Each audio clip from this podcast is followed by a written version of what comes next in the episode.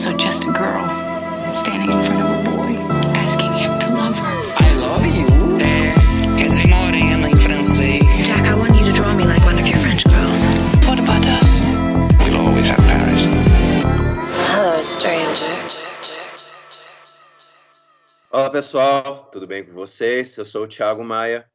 E eu sou Larissa Paiva.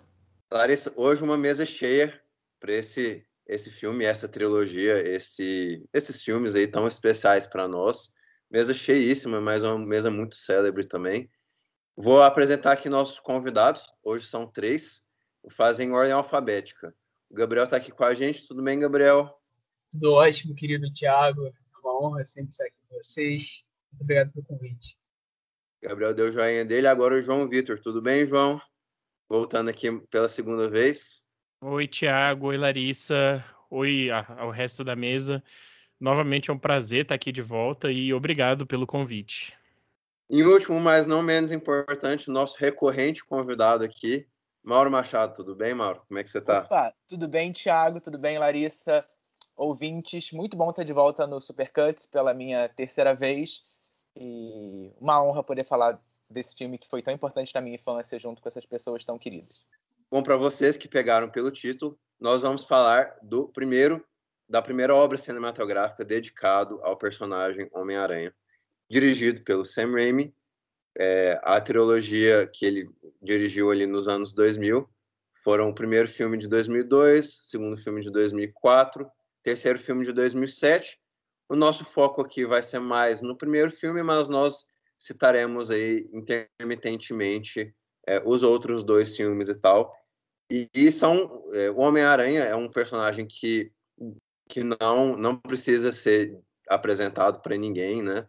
É, esses filmes, inclusive, fizeram um sucesso enorme de bilheteria. Eu acho que assim, se a gente assiste filmes de super-herói hoje, né? É, acho que uma boa dose disso se deve a esse mega sucesso que talvez na minha época, assim, na minha infância, o Homem-Aranha estava tendo esse sucesso, o X-Men estava tendo esse sucesso, né? Sem falar do, de outros filmes de super-herói que tiveram sucesso né, ao longo da, da, história do cinema, né, como os Batman do Tim Burton ou, sei lá, o Superman do, do Richard Donner, né? Mas o que o nosso foco é essa trilogia da, é, da Sony, na verdade, antes da Marvel ser esse, esse grande conglomerado cinematográfico mesmo. E o diretor é o Sam Raimi, que nós gostamos tanto de filmes de terror, de filmes exploitation, de outros filmes de super-herói, é, enfim, né? Eu vou aqui começar perguntando aqui para a nossa mesa, né? A gente fala um pouquinho assim da memória afetiva mesmo, assim, eu é o que eu mais tenho quando a gente se fala, a gente fala desses filmes mesmo, desse primeiro filme. Eu lembro de ter visto no cinema. É, começando aqui com Gabriel, você tem alguma coisa para comentar sobre sua memória afetiva, Gabriel? Na realidade, eu vou um pouco no caminho inverso os quadrinhos, filmes de super-herói, etc., surgiu muito tardiamente assim, na minha vida. Não são parte integral da minha infância. É muito mais uma coisa de adolescência, pré-adolescência. Então, acaba sendo uma formação um pouco mais mais autoconsciente do que, que aqueles personagens significam, do que aqueles personagens querem dizer, do que aquelas histórias querem dizer. Muito menos uma questão lúdica de ficar brincando com bonequinho e é essa memória afetiva que, que, o, que o Homem-Aranha, que o Super-Homem, tantos outros personagens de quadrinhos acabam tendo na minha formação. E vai mais para essa pegada, para essa, essa pegada de, de, tentar entender um pouco aqueles símbolos e se inspirar um pouco neles, assim. Eu gosto como quando o Gabriel tá na mesa, eu fico é, pensando assim, o, o, episódio inteiro pensando assim, gente, será que eu não tô velha demais para fazer podcast de cinema, tá falando desses filmes? Porque para mim foi o contrário, assim, eu lembro de assistir esses filmes no cinema, é, uma garota de oito anos, comum aqui de Goiânia, principalmente há 20 anos atrás, é, 20 anos atrás, ela não gostaria de Homem-Aranha por si só, então eu fui pro cinema com meu pai porque ele queria assistir Homem-Aranha, era o herói favorito dele, e eu lembro, assim, de gostar do filme, mas é, com um distanciamento muito maior do que eu tenho hoje, por incrível que pareça, ainda tinha aquela coisa, não é coisa de menino, e aí a gente tinha os meninos brincando de Homem-Aranha no recreio ali, ia tentando todas nós com teia, jogando coisa em cima da gente, então, assim é, a experiência da infância é um pouco traumática por esse lado, mas é, depois de adulto, assim, adolescente, é, eu já passei pela redescoberta, né, do cinema dos heróis ali, porque aí quando eu já estava adolescente, adolescência tardia ali já, né, quase uma jovem adulta, a Marvel estava naquele hype todo, eu já tinha é, iniciado minha carreira de cinéfila, então eu já tinha um distanciamento até que grande desse, desse gênero, né? Já tinha aquele preconceito, principalmente quando a gente começa é, ali na cinefilia, a gente cria um asco assim por esses filmes super de estúdio e tudo mais. É, mas eu peguei todo o hype, assim, acho que todos os filmes, as grandes estreias da Marvel estavam no cinema. O Homem-Aranha, ele sempre estava na televisão também, era algo que eu lembro de assistir várias partes picadas ali, porque estava sempre na televisão. Então, assim, é um, um personagem que coexistiu no meu universo ali, de, de cresceu comigo esse personagem, né? Então, eu acho que isso é muito interessante de falar por essa outra perspectiva completamente diferente. Inclusive, ano passado, ano retrasado, 2019, teve o lançamento do jogo, né, do Homem-Aranha. Para mim, foi uma nova redescoberta ali do personagem. Eu adorei jogar o jogo, joguei tudo completo, fiz todas as, as possíveis, ganhei medalha, fiz tudo que dava de troféu no jogo. E foi uma experiência incrível do mesmo jeito, sabe? Então eu acho que o Homem-Aranha, ele é um dos meus heróis, é o meu herói favorito, eu posso dizer, é, porque eu acho que é um personagem muito bem escrito, é um personagem que a adaptação de primeira mão ali foi muito boa do Sam Raimi, então já tem aquele contato de cara. Para mim, o Homem-Aranha é o dele, então eu gosto muito de revisitar o filme por essa perspectiva, assim, uma perspectiva de nostálgica mesmo, mas ao mesmo tempo, como o filme ele engrandeceu a partir do momento que eu entendo que é a cidade de Nova York, a partir do momento que eu entendo é, as dores daquele personagem, é, eu entendo as questões éticas e morais dele, então o filme só foi crescendo para mim como personagem do Homem-Aranha. João, e você? Você lembra de ter visto esse filme na, na sua infância? Então, é, meu primeiro contato com o filme super-herói, eu acho que foi com o X-Men, porque meu pai, ele é, é, nerdão, assim, tipo, muito, muito nerd. Ele, tinha, ele tem até hoje um monte de quadrinho que ele lia quando ele era moleque e tal. Então, ele foi me levar para ver os filmes, né? E eu não lembro de ter visto o primeiro Homem-Aranha no cinema, mas eu lembro de ter visto o segundo. E foi uma coisa que marcou muito também, né? E até pelo que a Larissa falou, a questão dos jogos também para mim me marcou bastante, porque saiu o Homem-Aranha 2 de PlayStation 2, que né, é, era um jogo que para muitos foi muito querido, porque você podia explorar Nova York. Então, você foi a primeira vez que a gente podia ser de fato o Homem-Aranha, porque o Homem-Aranha é, ele se tornou hoje, eu acho, o meu herói favorito justamente por isso, né? Porque qualquer um pode ser Homem-Aranha. Acho que essa é a, a grande coisa dele, né? O grande charme do Homem-Aranha é que, cara, o Peter Parker é um cara lascado, sem dinheiro, que não consegue fazer nada, que ele é azarado pra caramba, ele é meio bundão, então é muito fácil de você se identificar, né? E eu me identificava muito com isso. Então, assim, eu acho que existe uma, uma beleza no personagem do Homem-Aranha. E desde criança eu sempre gostei muito dos filmes do Homem-Aranha, eu não gostava muito do terceiro para ser sincero, né? Mas revendo agora, eu gostei bastante. E eu me lembro de ter visto quando criança, mas no cinema mesmo que me marcou foi, foi ver o segundo, que foi uma experiência incrível. Então, o Homem-Aranha foi uma figura muito, muito presente, eu acho, na minha infância desde sempre, tanto pelos filmes do Sam Raimi, quanto pela série animada dos anos 90 que passava na Fox Kids na época, eu acho, não tenho certeza de qual canal mas um herói muito popular, assim, brincadeira de escola, que nem a Larissa falou. É, era herói que a gente sempre estava mencionando nas, nas, nossas brincadeiras de, de, de, criança. Foi um filme que, inclusive, eu quase assisti na escola, em VHS, estava contando essa história em off antes da gravação, que teve um dia no meu, no meu jardim de infância, acho que no ano de 2002 ou de 2003, em que cada um levou uma fita de, de, de vídeo de casa e a gente fez uma votação com a turma da escola para ver quem que quem, quem que ia vencer, não vencer, né, mas qual filme que seria escolhido para que a gente assistisse coletivamente. E o Homem-Aranha venceu disparado, mas ele foi censurado pelas professoras que acharam que o filme teria um teor de violência é, muito grande assim para gente que tinha ali 5, 6 anos de idade no máximo. Uh, mesmo assim, foi um filme que eu vi na época, não nesse contexto, mas vi em casa, não cheguei no cinema. Um filme que me fez me encantar pelo personagem. O segundo ainda foi mais impactante e, e ainda hoje acho o grande filme de herói que a gente tem. É, mas fui rever o primeiro agora para a gente poder gravar o episódio. Não tinha contato com o filme há muito tempo, coisa de, sei lá, mais de 10 anos, talvez uns 15, 18 anos, talvez. E gostei muitíssimo. Eu, eu lembro que eu gostava muito mais do segundo, mas esse primeiro filme agora na revisita cresceu demais. Uh, foi um filme que me tocou de diversas formas. E, por um lado, eu pude enxergar mais camadas nele, que eu obviamente não percebia quando era criança, mas tudo, aquele, tudo aquilo que eu já gostava quando era criança, e, e tudo aquilo que me tocava numa, num primeiro momento, né, numa primeira infância, continua ali, né, e continua deixando o coração quentinho.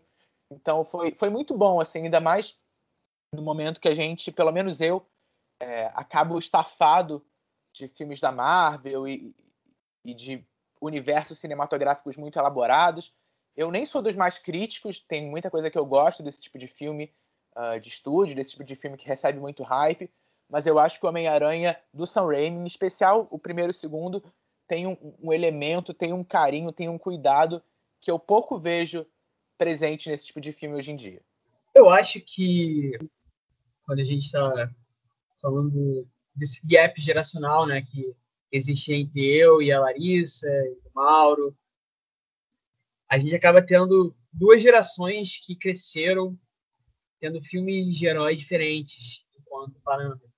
Uma geração, a minha, que cresceu com o Homem de Ferro, que cresceu com Vingadores, que cresceu com Thor, cresceu com esses filmes dentro desse universo cinematográfico da Marvel. E uma geração anterior teve o Homem-Aranha como esse, esse símbolo principal. Eu acredito que nesse período inicial da, da investida da Marvel nos cinemas, ela teve um cuidado muito especial em fazer o primeiro filme desse herói. Já era muito icônico para nos Estados Unidos, mundialmente. Você está num, num período assim um pouco primitivo da internet, então, tem muitos relatos de pessoas que só foram descobrir que o filme existia nas salas de cinema um ano antes, e de repente vem a teia do Homem-Aranha e vem o Homem-Aranha e fazem um escândalo nas salas de cinema. Meu Deus, vai acontecer o filme do Homem-Aranha. Então tem um pouco dessa desse cuidado extra em trabalhar com aquele personagem de uma forma simbólica, o que ele significa mais do que simplesmente usá-lo como ferramenta para cenas de ações legais, ferramenta para você arrecadar milhões e milhões de bilheteria, menos como esse esse esse dispositivo lúdico para um filme de ação, um super-herói, um filme de verão, e mais como de fato uma imagem, uma imagem é, muito importante para o século XX, né, do americano. E aí você tem, eu gosto muito de comparar esse filme nesse sentido com o Super-Homem, que são dois filmes que que já entendem desde o princípio e você já vê lá posto em tela um estudo mesmo sobre o personagem. Acontece que alguns filmes demoram, alguns filmes vão fazer o estudo de personagem, vão colocar o personagem indo para terapia e tentando entender qual é do personagem e qual é do símbolo que ele carrega posteriormente, no terceiro filme, no segundo filme, não é logo de cara. Para mim são filmes que logo de cara já tem uma consciência muito grande, são filmes que que têm atrás dele um legado, um legado nos quadrinhos, um legado nas séries animadas, um legado na cultura pop. E como essa cultura pop de certa forma transcende uma cultura popular, de fato. E eu acho que vocês, nesse sentido, foram, foram muito privilegiadas por terem esse, esse tipo de filme para assistir na tela de cinema e, e aguardar de dois em dois anos. Enquanto eu estou cresci numa, numa outra vibe, uma vibe um pouco mais descartável, né? mas é isso. Eu acredito que que seja essa pegada que faça a gente depois ver, ver o Homem-Aranha como esse grande filme que é, ver os filmes seguintes também. Acho que vai um pouco nessa linha, nesse cuidado, nessa perícia do, do, Sam, do Sam Raimi, até dos estúdios, até do. Gente sempre coloca o estúdio como esse grande vilão, mas a gente também tem, tem cuidado nesse sentido. É, então, é isso que o, o Gabriel falou, na verdade, é até muito interessante, né? Porque eu tinha 11 anos quando saiu o primeiro Homem de Ferro, né? Então a minha adolescência, fase né, jovem adulto, foi muito dentro do universo Marvel, de ver tudo na estreia e tudo. Mas quando você para e pensa, é, essa questão do cuidado, é, do estúdio, tudo, é porque virou algo tão rotineiro, tão, tão comum, que parece que não tem esse cuidado, né? Mas que virou o filme do produtor. Enquanto na época do Homem-Aranha era o grande evento. Claro que hoje em dia ainda é o grande evento pela questão da bilheteria, porque os filmes da Marvel são as coisas grandes, né? A Disney é essa esse titã do entretenimento, mas naquela época também era muito novo. Porque, beleza, nos anos 90 teve o Batman do Tim Burton, nos anos 70 começou o, o Super-Homem do Richard Donner, mas naquele momento, com a evolução da computação gráfica, com o X-Men do Brian Singer um pouco antes tendo explodido, e aí o Homem-Aranha chegando dessa forma, de forma tão acessível, também tem um pouco da, da magia de você ver a realização do herói no cinema, meio que para muitas pessoas pela primeira vez. E eu acho que para quem cresceu nesse momento tem muito dessa magia, porque mesmo os filmes da Marvel sendo tão enormes, tão grandes e muitos sendo muito bons, eu gosto de vários, claro que tem um monte de porcaria, mas eu gosto de vários, eu gosto, acho que da maioria, não ficou essa nostalgia, esse sentimento dessa dessa coisa mais inocente, mais mágica do, dos filmes do Homem-Aranha, que, querendo ou não, acho que também são um grande diferencial, né? Essa pegada mais de HQ mesmo, essa coisa mais bobinha do super-herói, né? O filme ser um filme de boneco. Não de forma pejorativa, né? Mas como um elogio. É, tem duas coisas que me chamam a atenção. Primeiro que é, é, um filme que assume esse lado do quadrinho e que não tem medo de soar ingênuo, e é um ingênuo que não é bobo, é, já que a gente tem um monte de, de adulto é, representando adolescente. A gente tem um clima até que é um pouco desses de filme teen é, dos anos 2000. Tem todo um lado de, de, de, drama familiar ou de coming of age que vem do, do, do, Peter e vem dos outros personagens. Eu acho que o fator humano é muito, muito forte, muito presente nesses filmes. E eu acho que talvez aí que, que, que venha o, o grande elemento, aí que vem a grande força desses filmes porque eu gosto das cenas de ação, eu gosto como o Sam Raimi vai acompanhando principalmente as perseguições e a movimentação do Peter na cidade. Acho que as, as cenas de luta propriamente dita já não me agradam tanto, mas ainda acho que, que, que são boas cenas.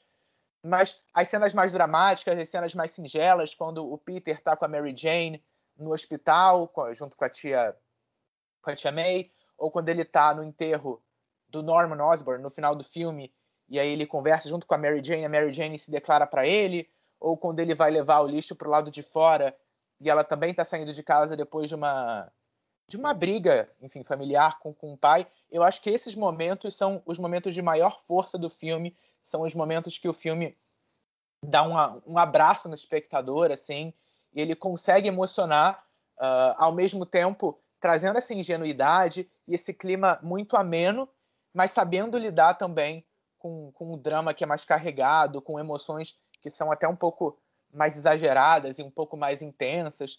Então, é, gosto muito desse lado de super-herói, claro, que é o que a gente mais vê hoje em dia, né? ação pela ação, aventura pela aventura, mas ele tem todo um, um, um, lado, tem todo um teor mais emotivo e mais bonito mesmo, né? Eu, eu, gosto muito de como esse filme trabalha com, com emoções e com esse lado mais humano dos personagens.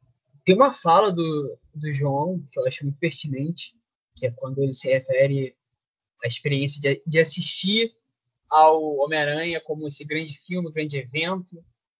Eu acredito que é nesse, nesse sentido que, que esses filmes se distanciam dos filmes recentes da Marvel.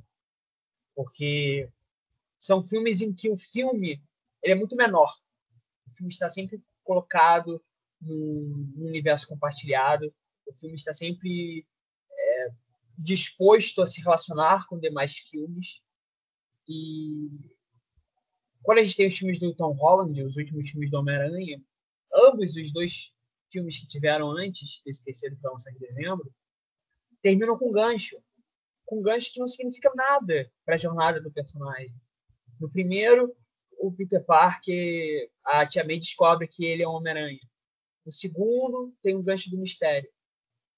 São simplesmente ganchos cômicos, com seu potencial cômico, enquanto os dois filmes anteriores, os três filmes da trilogia original, não se preocupavam com isso. E olha que o Sam Raimi colocava várias pistas. Você tinha o Dr. Connors como lagarto, que é o personagem do lagarto nos quadrinhos, nos filmes. E aí os, os espectadores podem ficar conjecturando: olha, será que o lagarto vai virar.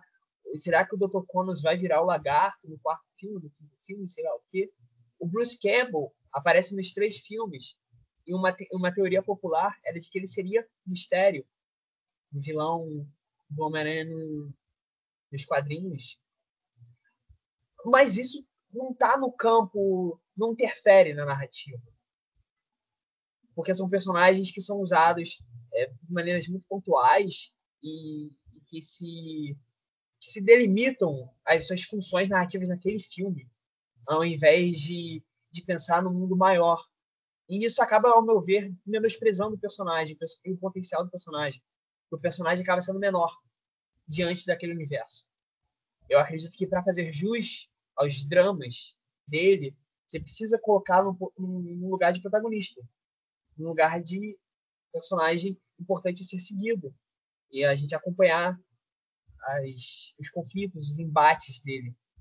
E isso é algo que é muito marcante nesses filmes do Homem-Aranha, que é a gravidade. São filmes com gravidade e quando o Mauro menciona as cenas de ação, eu também acho que as cenas de luta do primeiro filme é, tem muito combate mano a mano. É um filme que pouco explora é, um potencial lúdico daqueles embates com o Duende Verde. E você tem o Duende Verde voando, você tem o Homem-Aranha voando, mas o filme se coloca numa posição menor e fala, não, vamos colocar aqui eles lutando corpo a corpo. Algo que os filmes posteriores consertam, de certa forma, com, com todas as acrobacias entre o Dr. Octopus, entre o Homem-Aranha, entre o, o Duende Verde, que volta no terceiro filme, e tem cenas de ação superiores ao desse filme. Porém, ao mesmo tempo, cada soco, principalmente no clímax, é um soco com muita violência. Por isso, as suas professoras devem ter ficado receosas em mostrarem esse tipo de filme para você, Mauro, uh, quando vocês eram pequenos. Porque você tem um filme para menores de 13 anos, mas você tem socos que significa alguma coisa. Você tem a máscara rasgada do personagem, que é o que o personagem do Tom Holland abdicou completamente. A roupa dele não se rasga, porque é nem mais uma roupa, né? Tornou-se um, uma armadura. E você tem a relação com o espaço, você tem as paredes sendo quebradas. Tem uma cena em que o Homem-Aranha puxa uma parede que cai em cima do Duende Verde. Então tem essa agressividade, porque aquilo é importante, aquilo importa. Aquelas cenas importam. Aquelas cenas estão lá para serem visualmente engajantes e, e pararem por ali mesmo. Aquelas cenas estão para impactarem o espectador para além da sessão, para fazer a gente pensar em como aquele personagem está situado naquele, na, naqueles naqueles espaços e naquelas relações. Isso para mim é muito marcante desse filme, desses filmes em comparação com os filmes mais recentes que, que perdem isso. que perdem disso quando dão lugar às cenas pós-créditos. Cenas pós-créditos que muitas vezes são, são, são contrastantes. Totalmente inúteis, podem falar. São até, até contrastantes. Você tem um filme que termina numa, numa nota dramática, aí a cena pós-crédito fala de outra coisa completamente diferente. Então a gente não tem nem mais um momento dos créditos para continuar imerso naquele filme que veio antes, para sentir aquele filme. Porque vai lá e o filme pá, para. Você não está vendo esse filme apenas. Você está vendo um episódio de uma saga muito maior e agora sua relação vai ser ficar esperando o próximo filme. Esse filme, de fato, aqui, esse filme por si só, não tem muita importância. Então aí você termina o primeiro Homem de Ferro. O que é esse filme? Esse filme, por, por acaso, está fazendo um grande estudo do personagem, falando, não, Homem de Ferro, Homem de Ferro é um personagem arrogante. Não, você estende isso para toda uma franquia por 10 anos para fazer o estudo de personagem. Então você vai colocando pontinho, pontinho, pontinho, pontinho. Enquanto cada Homem-Aranha, em suas diferenças entre si, já estão falando de temas por si só. E já estão transformando aquilo no microcosmo temático. Para você falar do, terceiro filme, que, é, que para mim é, até mais, mais radical nesse sentido, que você leva todos os personagens a seus limites, você coloca todos os personagens é, passando pelos seus piores lados, mesmo assim você consegue tirá-los desse, desse extremo maligno. E no primeiro filme, que você tem as questões da, da jornada de responsabilidade do indivíduo e o coletivo. E é isso, eu acredito que que recentemente saiu um tweet, há um ano atrás, falando sobre como esses filmes de herói eram uma mitologia moderna dos, dos Estados Unidos, americana, cultural, etc. Sei lá o que. É um pouco ingênuo se pensar que, que esses filmes têm algo de mitológico. Mas quando você fala do Homem-Aranha, quando você fala dessas obras é, particulares, acredito que sim, tem algo de, de mitológico e de, e de relevante ali para se enraizar no nosso imaginário. É foda.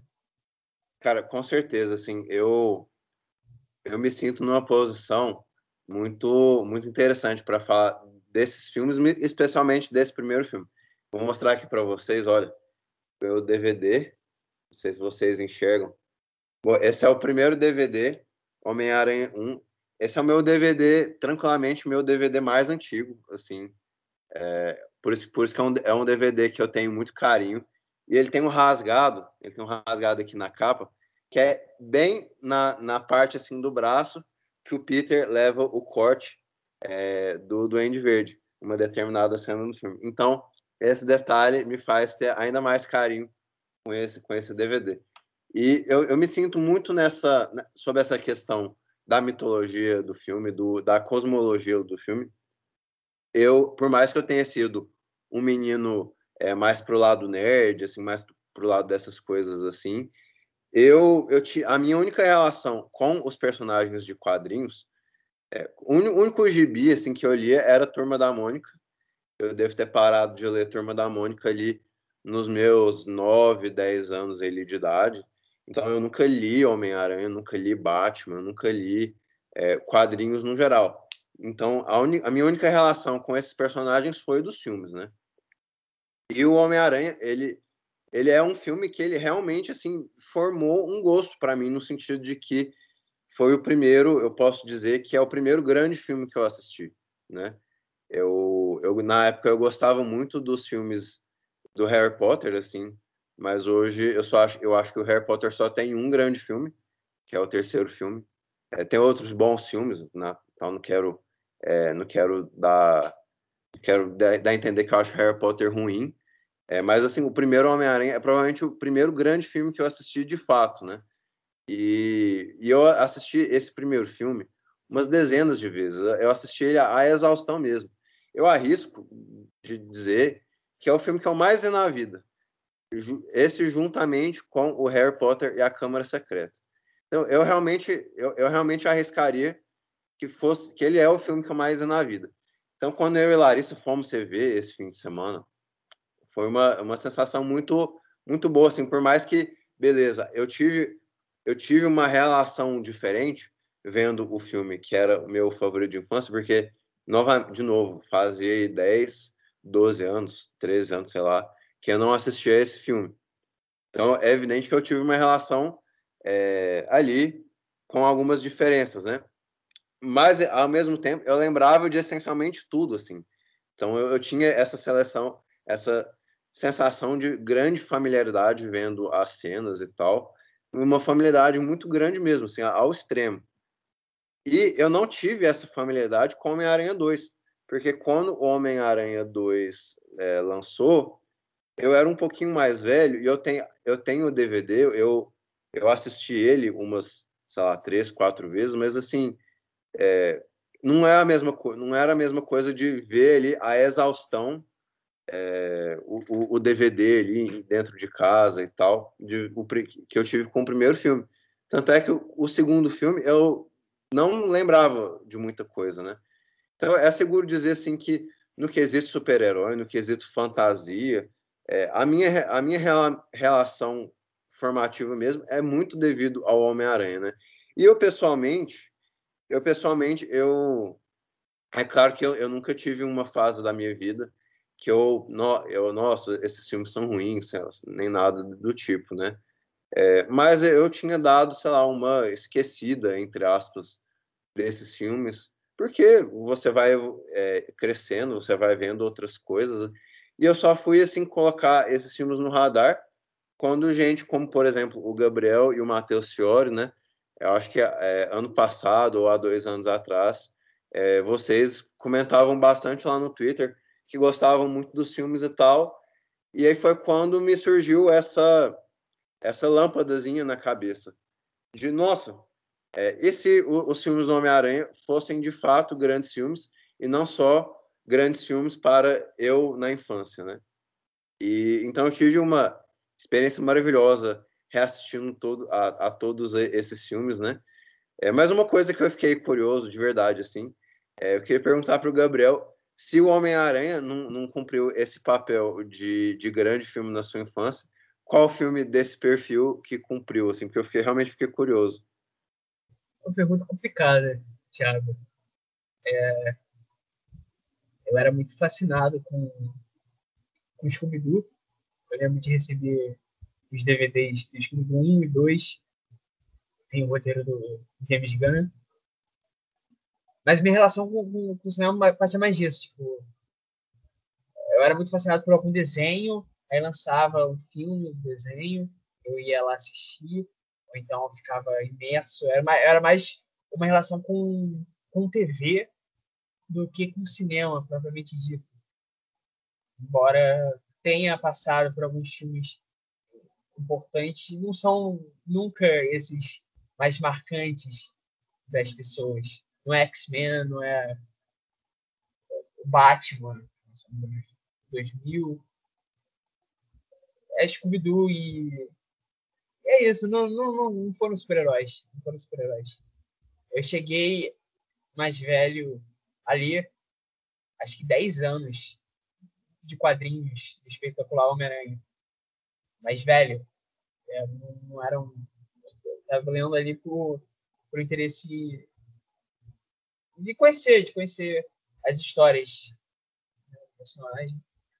E aí, nos anos 60, nos anos 70, tudo que tinha sido escrito sobre o Homem-Aranha. Mas não foi né, nesse olhar mais, mais, mais ingênuo, não, mais, mais inocente seu personagem. Infelizmente, eu acho que teria sido, seria, teria sido importante. Acho que é um bom filme para você apresentar para criança e para apresentar algumas, algumas ideias. Ou não, ou simplesmente para entreter. Então, né, é, só para fazer um parênteses, os Scooby-Doo são muito legais mesmo, né, o, acompanho o relator. Mas é, pegando um pouco do que vocês estavam falando, né? Do, até do que o Gabriel falou, né? De que no final cada soco, cada ação tem um impacto. E de que o Mauro é, falou também de que, tipo assim, tem um peso emocional muito grande nos personagens. Eu acho que isso é o que torna esses filmes, né? A gente falando hoje mais do primeiro, mas a trilogia como um todo tão grandiosos. É porque tudo meio que passa pelo personagem do Peter. Tudo são coisas que afetam ou não emocionalmente, psicologicamente o nosso protagonista. Os vilões atacam as pessoas próximas dele e é tudo muito contido também. No, e, e tem sim, igual o Thiago falou, né? É, é, nostálgico, é lindo você voltar e rever o filme, porque existe uma memória afetiva muito forte. Mas eu não me lembro quantas vezes eu fiquei genuinamente, completamente empolgado de ver o Homem-Aranha salvando um garoto de um objeto caindo, salvando uma velhinha, salvando uma pessoa, de, de qualquer coisa, porque é isso, né? Ele é o, o cara da vizinhança.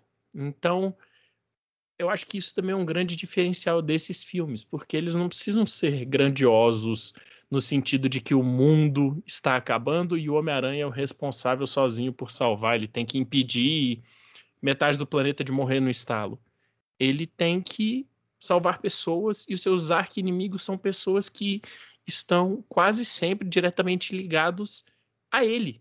Então, sempre existe um peso emocional nos conflitos e eu acho muito interessante também de que assim são filmes de ação, são filmes de super-herói, ok.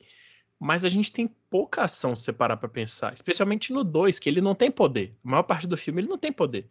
É justamente sobre ele tentando se encontrar. E o primeiro filme, ele de fato virou o Homem-Aranha já depois de 50 minutos de, de projeção.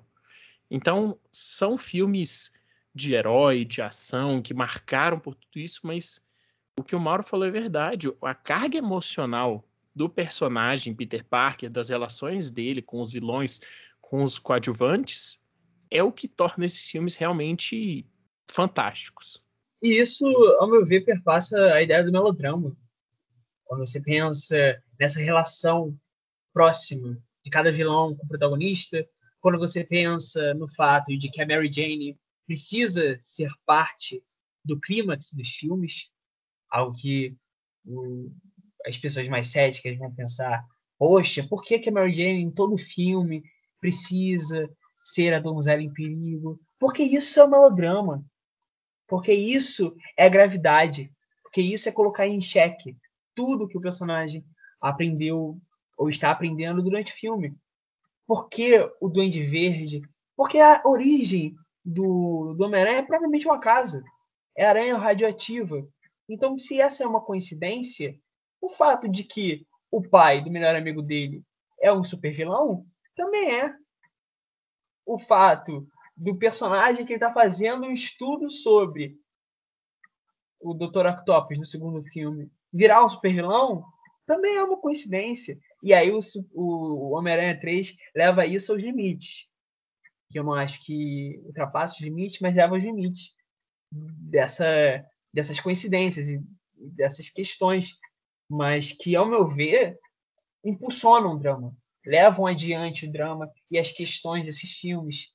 E quando a gente tem um Duende Verde matando lá os, os funcionários da, da Oscorp, não tem nada muito além do drama daquele personagem.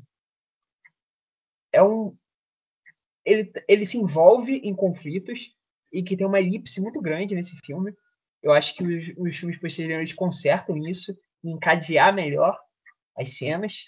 Acredito que no primeiro as cenas do Duende Verde elas vão quebrando um pouco a estrutura narrativa do filme, mas mesmo assim, o envolvimento do Homem-Aranha com o personagem nesse primeiro filme é puramente de, de responsabilidade, não é porque ele precisa. Ele se mete ali porque ele pode. Porque ele. Não é porque o Duende Verde sequestrou a Mary Jane. O Duende Verde sequestra a Mary Jane depois. O Homem-Aranha já está se influenciando naquela questão que é muito pequena em termos de escopo. Porque o, o Duende Verde vai na feira matar aqueles aqueles funcionários, os, os cabeças, os acionistas da Oscorp. Ele está muito interessado nesse drama muito particular. Ele não está querendo dominar o mundo, ele não está querendo destruir a Estátua da Liberdade, ele não está querendo fazer sei lá o quê. Mas Homem-Aranha se envolve e ele vai continuar se envolvendo, mesmo assim, mesmo que seja o mundo em, em choque, ou que seja um personagem cometendo uma série de crimes em uma escala mais reduzida. Eu acho que tem um pouco dessa escala reduzida. E que é parte, que é parte de, de algo pautado muito encalcado numa realidade, uma realidade num, num realismo. E que, que ajuda, ajuda bastante esses filmes a serem o que são. Agora, tem um lado que eu considero essencial nesse primeiro filme, que era também algo que eu não tinha me atentado quando eu vi quando criança, que justamente é o fato de que a gênese do Homem-Aranha, a gênese da persona heróica que o Peter assume, se dá de forma simultânea à criação do seu vilão. Né? Então, tem uma relação, uma dinâmica de herói e de vilão que surge, apesar de ao mesmo tempo, de forma muito paradoxal, porque o Peter, enquanto herói, se preocupa com a responsabilidade que ele tem perante os próprios poderes. Ele carrega o peso da culpa de não ter podido evitar a morte do próprio tio. Então, isso é algo que está o tempo inteiro na cabeça dele. E ele tem, uh, para além, claro, desse sentimento de dever, uma, uma, uh, um carinho, um afeto muito genuíno pelas pessoas, né? Que também carrega esse, esse, esse lado mais ingênuo desse filme que eu, que eu até mencionei mais cedo. E por outro lado, o Duende Verde é, é caos puro, né? Ele, ele uh, não tem nenhum tipo de escrúpulo, ele beira a, a caricatura nessa, nessa, nesse, nesse esquema quase Jack e Mr. Hyde, que, que é muito bem interpretado pelo, pelo William Defoe, inclusive. Uh, acho uma atuação brilhante dele. Então, é, não só os dois surgem juntos, eu acho a cena em que, em que o Peter tá, tá tendo os efeitos colaterais da picada, ao mesmo tempo em que o, o, o Norman Osborn está se tornando de fato é, é, é, o Duende Verde brilhantes, assim, já que elas acontecem de forma paralela, né? A montagem vai entrelaçando uma coisa na outra, como a própria relação entre herói e vilão se pauta muito a partir de um sendo o, o espelho do outro, né? Um é o oposto do outro. E, e acho que isso também acaba indo por um clímax que, ao invés de deixar o, o vilão preso, ou o vilão só derrotado, ou, ou coloca o vilão em stand-by, é, na realidade encerra matando esse próprio vilão. Ele até deixa pontas abertas, como o Gabriel disse, para uma continuação. Inclusive, quando Harry fala que, que, que a vingança do Homem-Aranha, que ele não vai deixar barato de forma nenhuma, mas uh, ele encerra aquele arco. É um filme que se basta nele próprio. É, ainda que não houvesse continuações, a gente não necessariamente precisaria saber o que acontece, porque o final é muito satisfatório. É, não tem ali nenhum grande evento, não tem ali é, nenhuma grande cena pós-créditos. Né? É um filme que é, lida com tudo de forma episódica, eu diria, mas não episódica no sentido de que ele funciona dentro de um universo maior de filmes. Episódica no sentido, como foi dito, de trabalhar muito bem num, num escopo reduzido, com uma ação reduzida, com pequenos dramas, é, sabendo trabalhar bem a dinâmica e a relação entre os personagens. Então, eu acho que, para além de tudo, é um filme que sabe explorar a gênese do seu vilão junto com, com a gênese do seu protagonista, do seu herói. E mesmo Harry, eu diria, Mauro, essa, esse esse, é, esse desejo por vingança dele, eu acho que faz muito sentido dentro do final do filme, quando o, o Peter Parker precisa abdicar né, da, dos seus anseios mais privados em prol do ser herói, no prol de proteger a Mary Jane, em prol de fazer jus a, ao pedido, ao último pedido do Norman, que é não contar ao Harry. Então, isso já é uma consequência dentro do próprio filme. você termina o filme com essa consequência. Olha, ora, o, o Sam Raimi podia muito bem ter apresentado isso só no segundo filme. E começado o segundo filme falando disso. Não, ele já mostra que aquilo é uma consequência, que aquilo é parte das ações do personagem. Eu acho que isso é essencial para cada cena encadear na seguinte. Mesmo com as elipses, e quando você fala do, do que está acontecendo em paralelo com o Duende Verde e Homem-Aranha, tem disso. Tem desse encadeamento. E é um filme que mistura gêneros, gêneros nesse sentido. Terror, comédia. Acho que a comédia é, é essencial no segundo filme, acima de tudo. Mas o Sam Raimi entende disso. Entende como uma comédia não é para desarmar o drama. É para ser parte do drama e, e, levar aquilo adiante, levar aquilo a, a outro tipo de, de, de noção. Assim como o terror. Assim como o terror ajuda a, a impulsionar o drama. Não é uma ferramenta para engajar o espectador no cinema e entreter o espectador que vai ficar vendo filme com a mão na cadeira, assim, e levar sustos. Acho que os sustos, os jump scares desse primeiro filme, eles são muito bem usados quando você tem cenas mais sentimentais entre o Norman Osborn e o Harry, ou entre o Norman em si, ele tá no chão, é, e o, o filho chega, e aí você tem um susto quando ele descobre que. Quando ele descobre, não, quando a gente tem o lapso de memória dele sobre fato dele ser o Duende Verde, ser o responsável pela morte daquele outro cientista. E o filme usa né, o, susto, o jumpscare, o terror, como parte né, dessa, dessa construção fílmica. Então, eu acho que novamente eu volto à palavra do cuidado, né, do cuidado em traçar aquele personagem, costurar aquele personagem, lidar com, aqueles, aquelas questões. Eu acho que, que, que, é, que é um dos motivos, né? A gente está aqui falando sobre Homem-Aranha quase 20 anos depois. Eu acho assim que o que a gente não conversou ainda sobre, que eu acho que é muito importante ressaltar, é sobre como o Sam Raimi consegue pegar as características da cidade de Nova York com as características do Homem-Aranha quanto herói, da aranha em si, e fazer com que esses dois universos conversem e se complementem muito bem. Como o Homem-Aranha ele passeia pela cidade ali, pelas teias e, e vai se pendurando, né, nos arranha-céus e tal.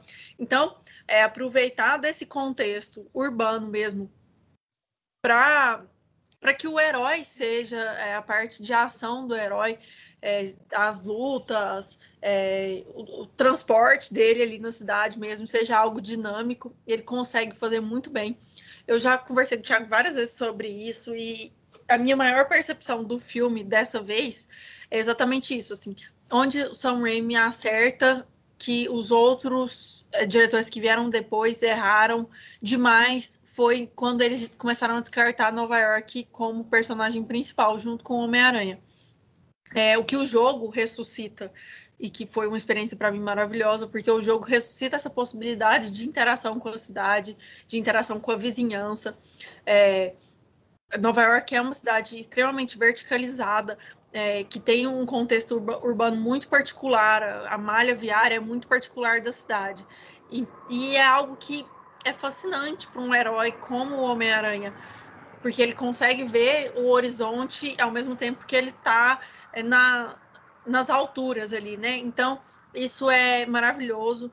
Eu acho que como o Sam Raimi aproveita desses atores urbanos mesmo para a construção do Peter Parker também, do, do garoto é, fudido que só se ferra ali a princípio. Aliás, ele, ele tá se ferrando nos três filmes. Então, eu gosto muito dessa construção de herói que ele consegue fazer de mãos dadas com a cidade. Até o terceiro filme é um filme que eu voltei a gostar.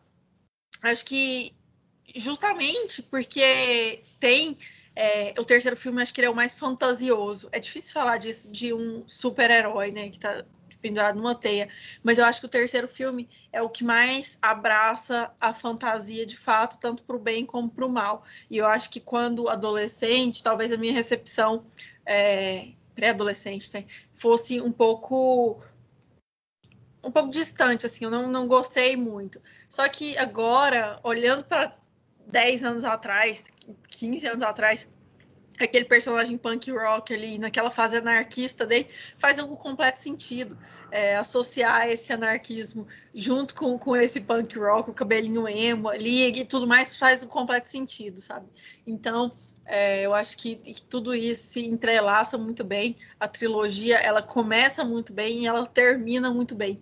O que eu acho que é maravilhoso quando a gente está falando de uma obra de mais de um filme, né?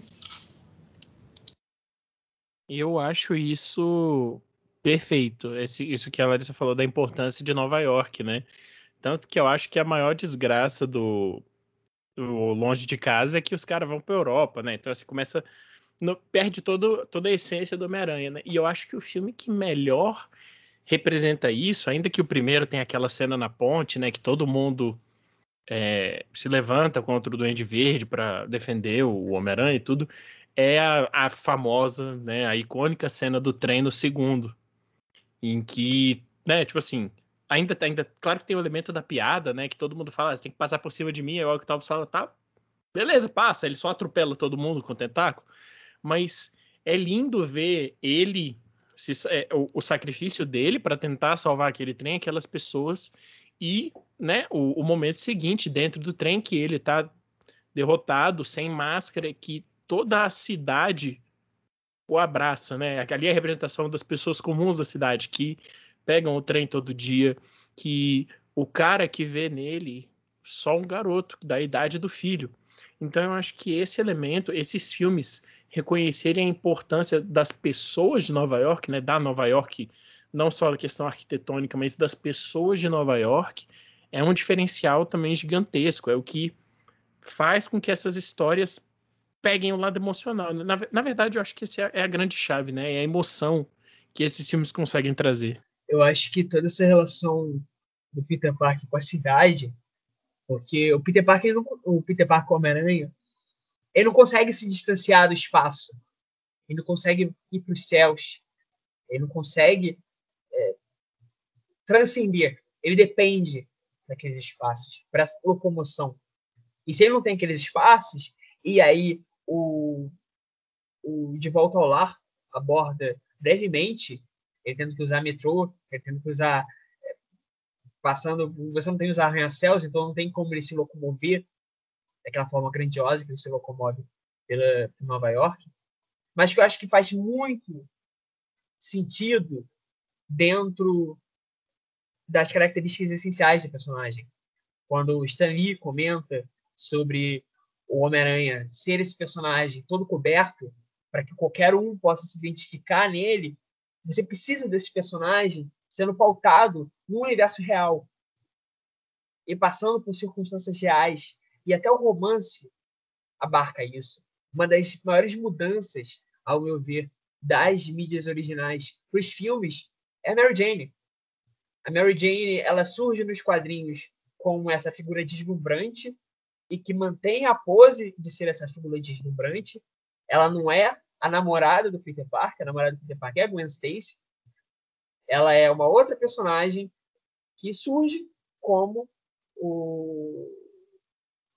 uma modelo, uma alguém que está muito acima do caminhãozinho do Peter Parker. E nesse filme, o Sam Raimi muda isso. O Sam Raimi, o roteirista, David eles mudam isso ao colocar a Mary Jane como trabalhadora. Uma personagem com sonhos, são sonhos voltados ao show business, mas que precisa atuar como garçonete. Uma personagem que, ao mesmo tempo, é cheia de seguranças.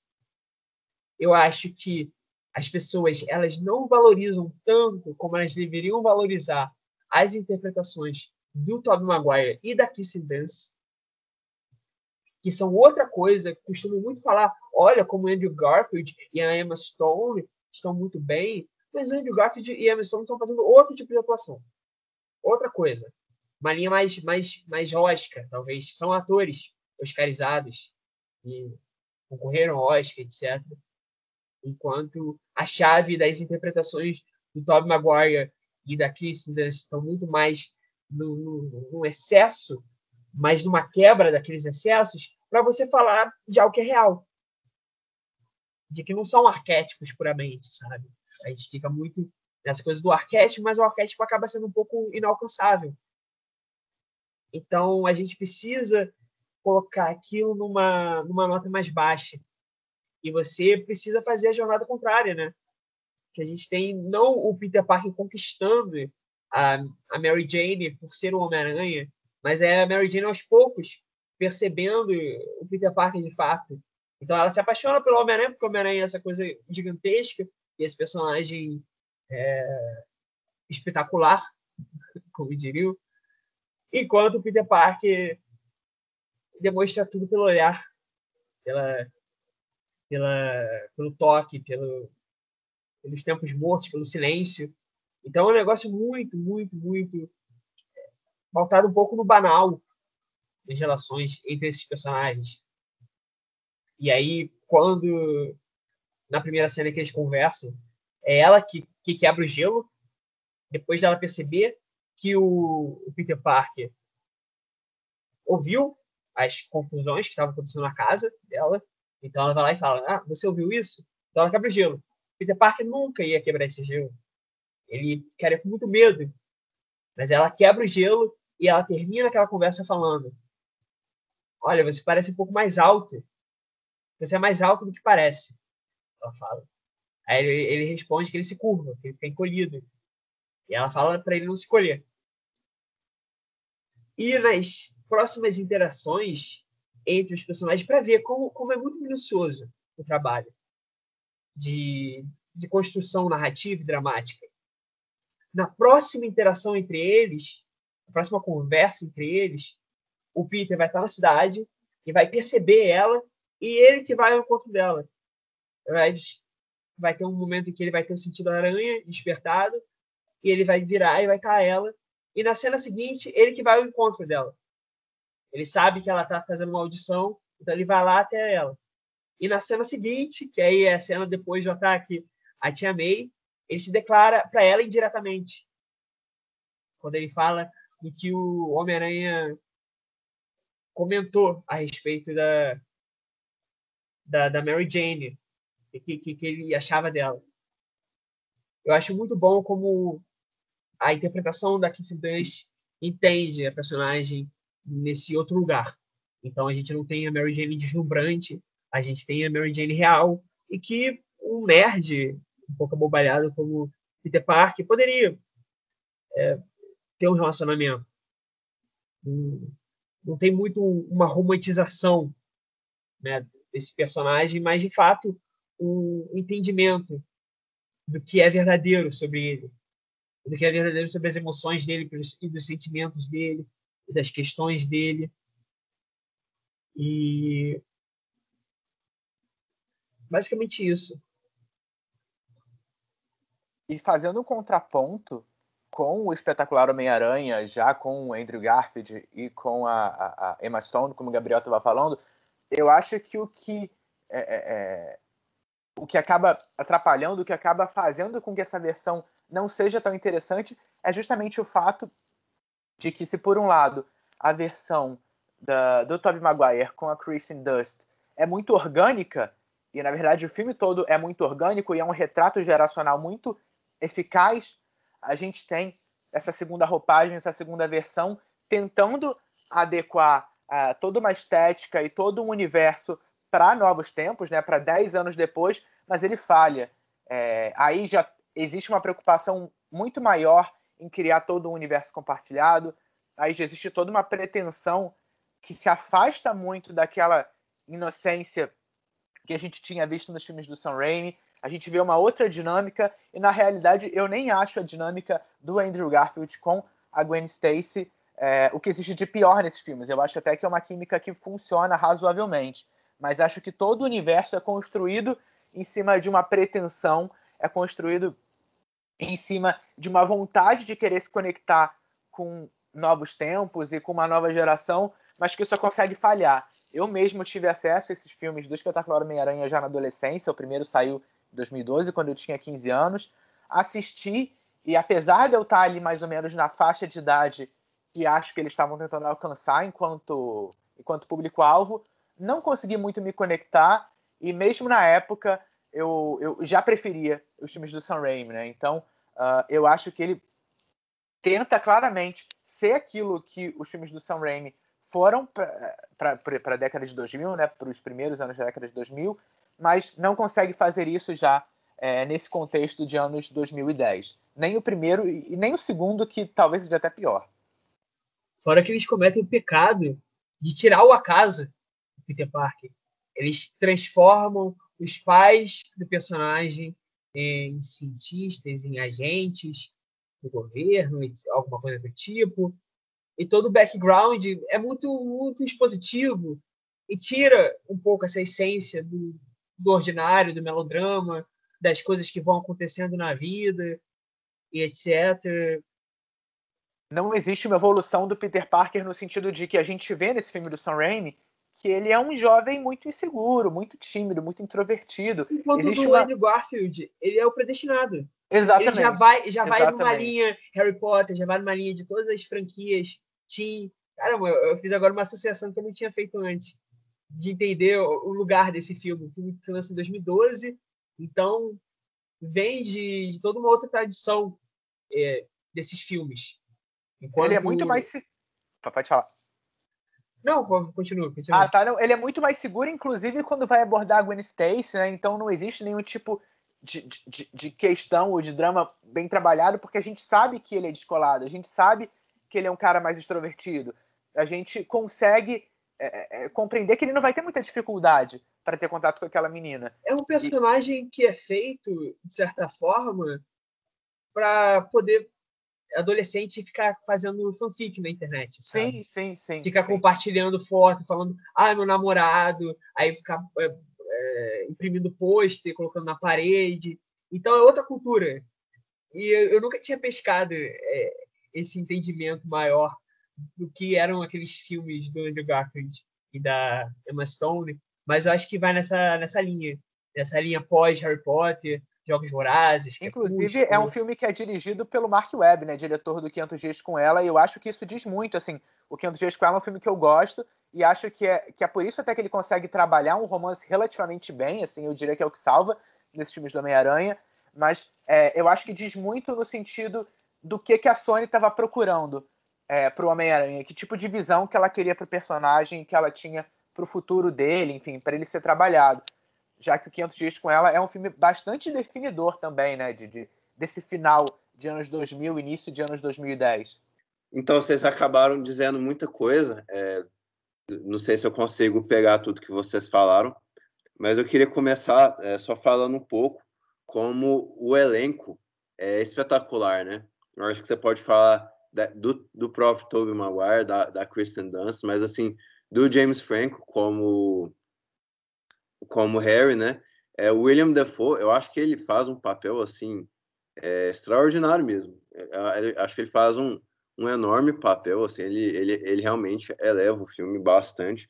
Mas assim, atu, é, atuações que não, não necessariamente são é, as mais óbvias, como por exemplo a Rosemary Harris como Tia May, que eu acho que ela tá muito bem. O próprio J.K. Simmons, que depois, anos, anos depois, venceu o Oscar pelo professor de Whiplash. É, e, e, também, assim, por exemplo, o, o, Bill Nunn é o personagem que fez, que interpretou o Radio Rahim de, de Faça a Coisa Certa. E aqui ele faz um, um, dos, um dos trabalhadores, um dos funcionários do Daily Bugle. Né? então, assim, é esse elenco, assim, essa capacidade do Sam Raimi de entender o papel de cada personagem nessa grande engrenagem assim é muito bacana e, e nenhum outro filme chegou nem perto, né? É, apesar de que eu acho assim que o, o, o, outro melhor filme desses assim é o primeiro espetacular Homem-Aranha, o do Andrew Garfield e da Emma Stone. O, o segundo é bem é, é horrível assim, mas o, primeiro eu acho que ele é um filme ele não é um grande filme, ele é muito pelo contrário, mas é, acho que ele é um filme correto ali na, nas escolhas. Ele é um filme correto no, nos ele acha coisas boas dos personagens, é, às vezes por acaso assim, porque nem, nem o Mark Webb, nem os outros, o outro diretor que dirigiu o Tom Holland, eu acho que eles não têm nem, é, nem assim, um, um, um por cento assim, do gosto e da, da, da forma fílmica, sabe, que o, o Sam Raimi carrega ali. É, o, o, gosto mesmo em filmar as cenas, né? Então, por exemplo, tipo, eu, eu vi eu vi pequenas resenhas ali de Letterboxd que falavam que o CGI do primeiro filme, é, o CGI tá meio datado, não sei o que e tal. Cara, eu tive uma, uma relação maravilhosa vendo essas cenas de, de CGI do primeiro filme, apesar de que eu acho que elas, realmente melhoram. Eu acho que tem muito dessa, dessa descoberta, sabe? Dessa realmente descoberta do, que, o, que o Peter consegue é, metaforicamente voar e ficar ali nos prédios, né? E ele vai, enfim, é uma escolha cinematográfica muito inspirada pelo menos para mim, assim. Isso aí pode ser que vocês discordem, possivelmente, mas assim, eu, eu, eu acho que dentro dessa dessa computadorização até meio fake, assim, tem algo muito mágico da, da descoberta ele do, da exploração espacial que ele vai é, adquirindo mesmo, né? E, e, assim, e também tem esses detalhes, né, que a gente vai reparando quando você é mais velho, né? Por exemplo, só, só para pegar um, um, exemplo aqui, tipo o fato de que o exército americano e o departamento de defesa é o principal financiador dessas grandes corporações científicas, né, e tal. E, é, então é, é, um, é um detalhe assim que quando você vê quando criança você tem uma opinião crítica muito menor, né? É tipo mal comparando, assim, na verdade, mal comparando não, acho que é uma ótima comparação com um personagem do, do Stephen Fry em, em, Speed Racer, né? Que é, é, tipo, é a forma que você abraça, é, ao mesmo tempo que você abraça a fantasia, você também tem um, um certo, é, você representa certas questões reais, certos realismos com, sem, sem pudor nenhum, né? Então, é, a, tipo, a corrupção da diretoria da empresa, é, essa questão da, das motivações de brigas interpessoais, é, são, são coisas muito reais, né? É por isso que, para mim, o Homem-Aranha, essa trilogia, é o melhor que o gênero tem a oferecer, muito, por, muito porque, sim, é, o filme usa de uma estrutura melodramática é, em diversas cenas, né? Mas é, é, o, é o filme que melhor entende a importância real desses arquétipos, né? Tipo, o diretor da, empre da empresa, é, o filho é, o filho que vai estudar na escola pública de que é de uma escola particular é, a atriz é, tipo assim a, a, a bonita da escola a, que, que é uma atriz ali tipo a, o, os pais que já o, os pais que são tios então assim tem, tem muitas coisas que são reais né de novo assim é um filme muito fantasioso é um filme que abraça muito a fantasia é um filme que é completamente exagerado na forma como ele dramatiza certas cenas, né? Mas é um filme que, que é muito perto de casa, nesse sentido de ser o seu vizinho, que é o, o, o CDF da escola, que é, é meio desengonçadão é, para falar com, a, com, as pessoas, né? Então tem, tem uma determinada cena, agora eu não, não me lembro se é no, no primeiro ou no segundo filme, é, que, que tipo, o Peter ele chega para Mary Jane e fala: "Não, não, mas olha só, eu estou lendo poesia agora, né?" Eu acho que ele fala essa frase assim de uma maneira tão é, tão desesperada e tão tipo assim, é, tão tipo o último cartucho do, do é, a última bala do cartucho, que é tipo assim, é, é muito maravilhosa assim, um, um, os outros filmes do Homem-Aranha nunca teriam esse é, essa, sabe, essa cena, essa cena super embaraçosa na, na questão do personagem principal, assim, porque, o, de novo, os, outros, os outros filmes eles estão muito preocupados em, em fazer o personagem ser maneirinho, ser descoladão, e aqui, assim, é muito, muito legal, como não tem nada disso, né? Na verdade, é justamente o oposto, né? Isso humaniza muito mais o personagem. Eu cheguei a comentar no meu texto, escrevi um texto sobre Homem-Aranha, o choro do Tobey Maguire costuma ser encarado pejorativamente pelas pessoas, como um meme, como uma cena cômica, porque é feio. Quem não chora bonito.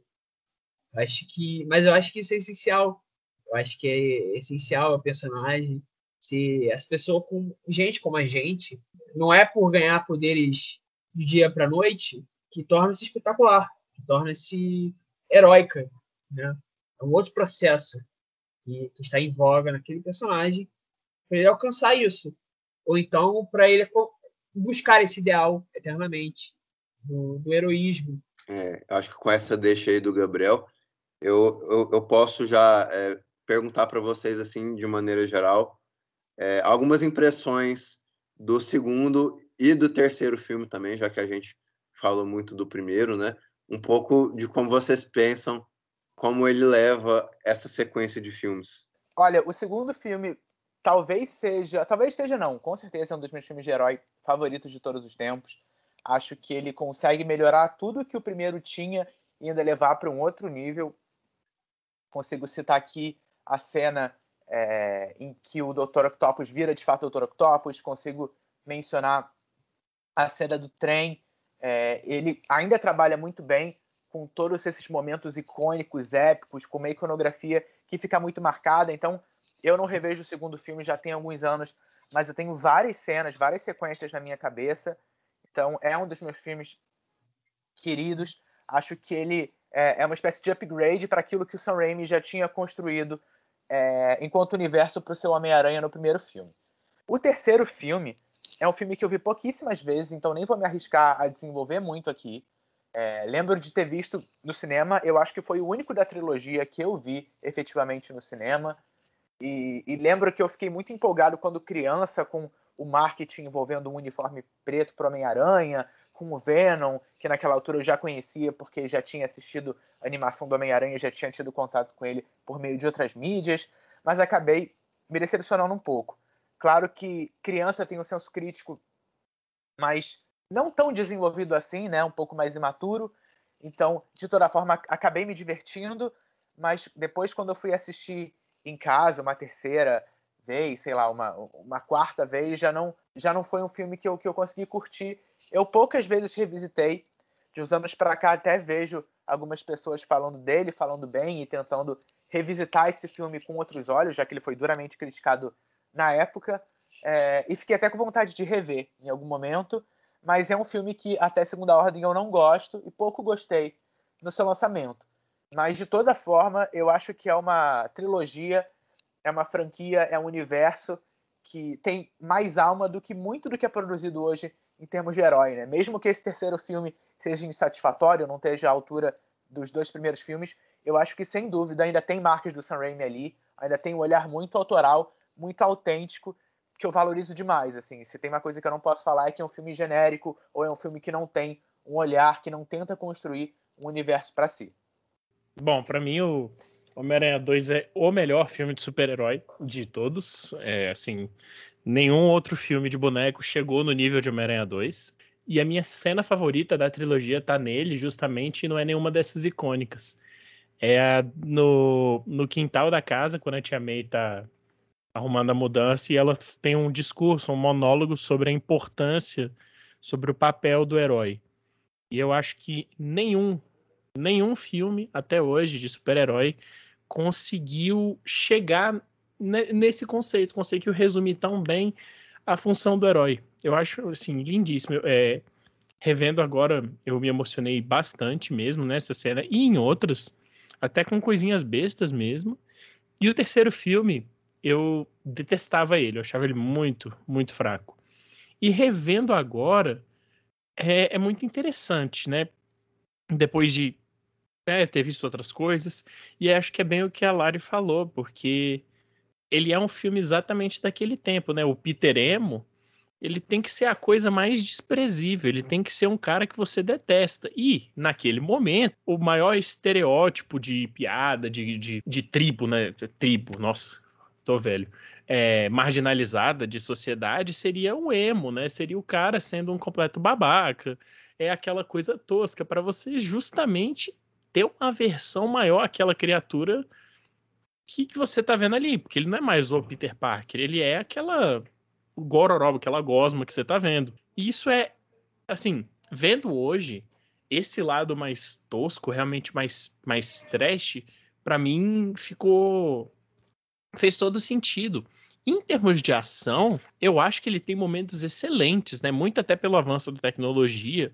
O uso de CGI para o Homem de Areia é também é fantástico, né? Mostra o cara a, a cena que ele se torna um Homem-Areia, que ele vai pegar o, o pingente com a foto da filha, é literalmente ele se despedaçando pela sua filha, ele destruindo a sua vida para tentar alcançá-la de alguma forma, né? E aí ele a areia se desfazendo é representando isso.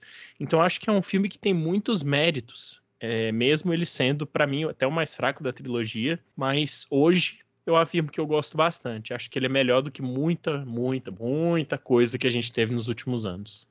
Eu acho que o segundo filme é de fato melhor, enquanto o primeiro ele vai caminhando sobre o lema essencial do personagem, com grandes poderes, com grandes responsabilidades. Eu acho que o segundo ele entende melhor a dimensão coletiva disso.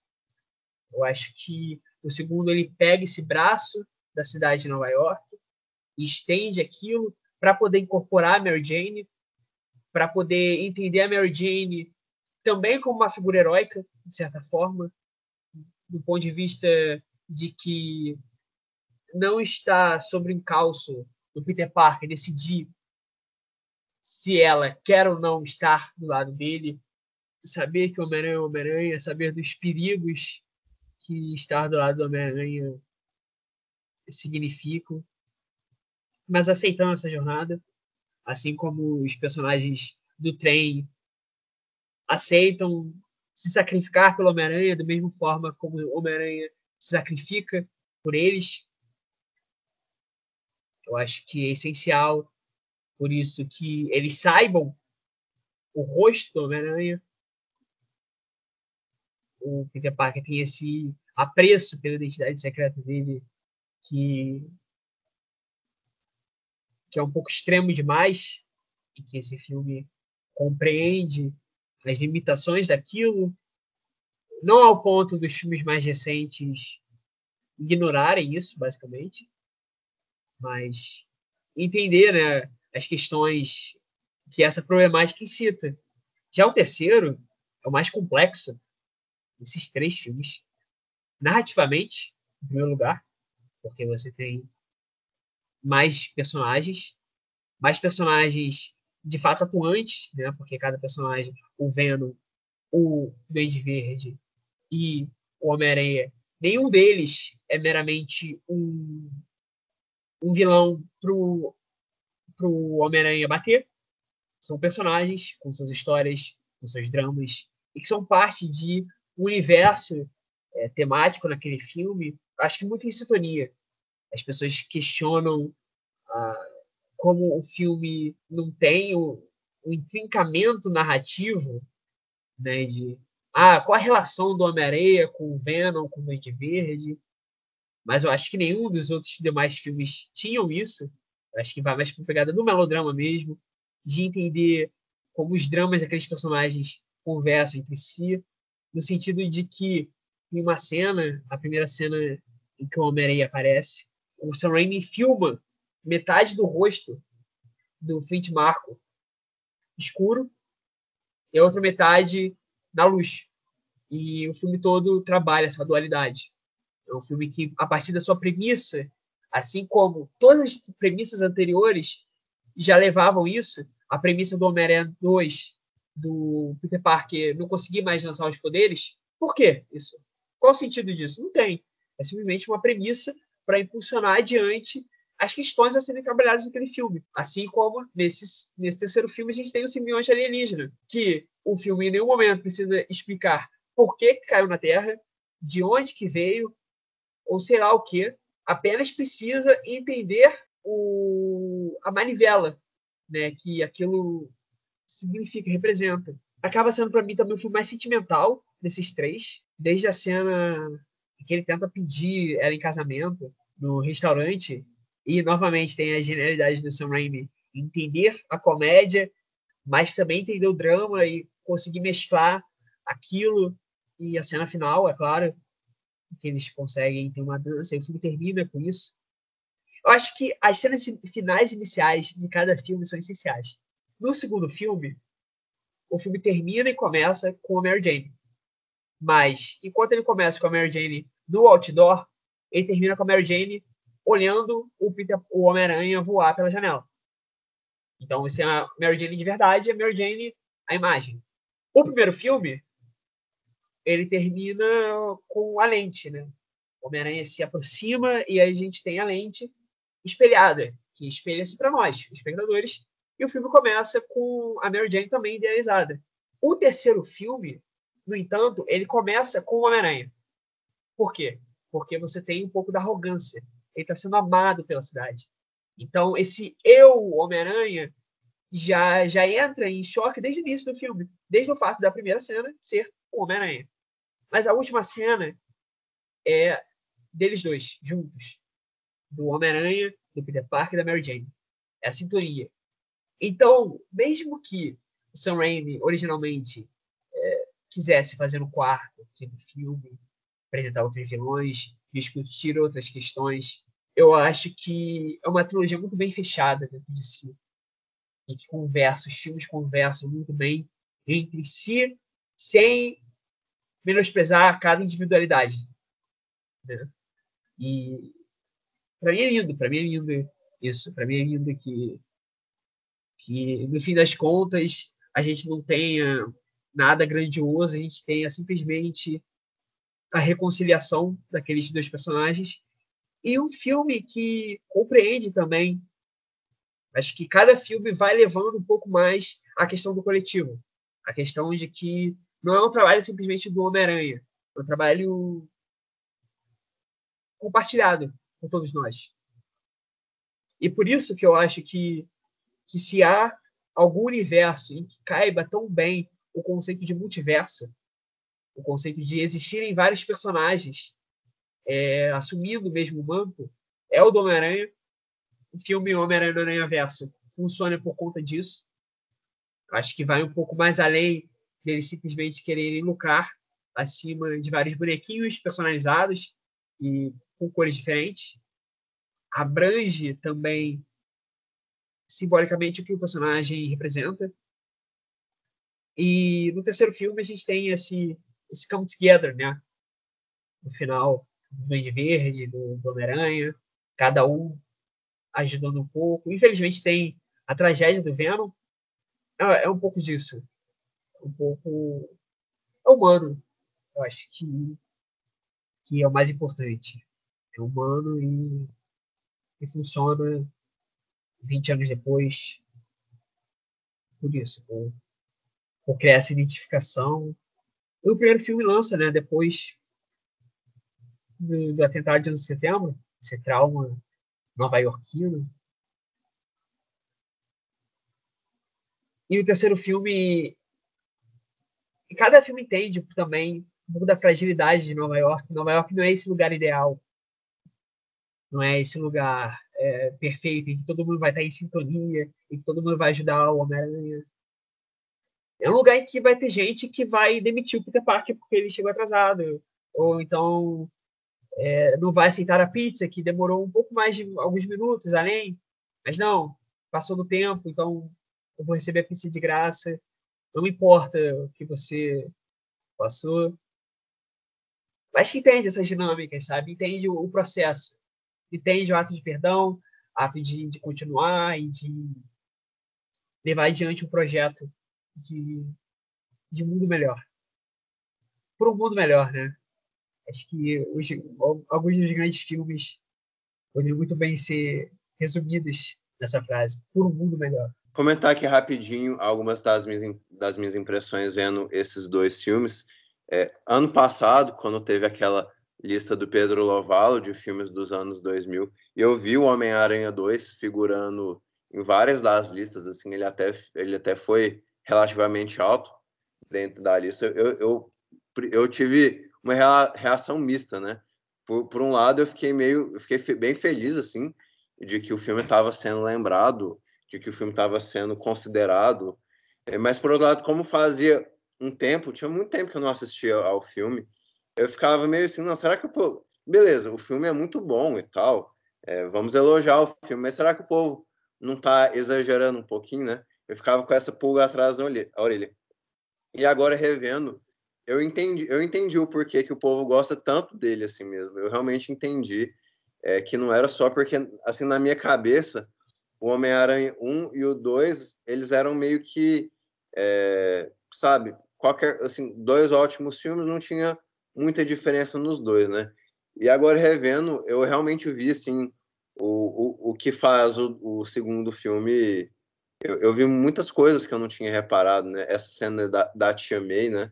É uma cena muito chave ali na, nessa questão iconográfica de, de qualquer super-herói, né? Você vê a, a relação da cidade, ela é mais... É, ela é mais vista, né? Eu acho que quando você assiste a esse filme um pouco mais velho, né? A, eu acho que a, a carga de trabalho, assim, a carga de faculdade, a, a, carga pesa um pouco mais em você, né? Você, você sente, tipo, eu já passei dessa fase ali dos 20 e poucos anos, essa, essa fase de, de ter que conciliar é, trabalho e faculdade, estudos e mais e tal, né?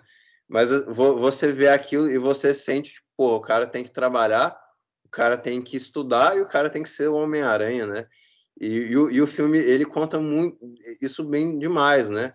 E assim, eu até acho que o terceiro filme continua é, trabalhando a personagem da Mary Jane, mas no, no segundo e no terceiro filme, talvez principalmente no terceiro filme, a personagem da Mary Jane, ela, ela volta um pouco para a Terra, assim, né? Porque no primeiro filme a gente via diversas, diversas cenas que, que davam um ar mais complexo da Mary Jane, assim, a gente sabia que ela era das mais bonitas da escola, das mais desejadas da escola e tal, e a gente vê ali uma briga outra com o pai dela e tal, e no segundo no terceiro filme a gente vê ela como um ser humano mesmo, no sentido de que ela tem que procurar emprego, ela tem que se, ela tem que lidar com frustração, principalmente no, no terceiro filme, né?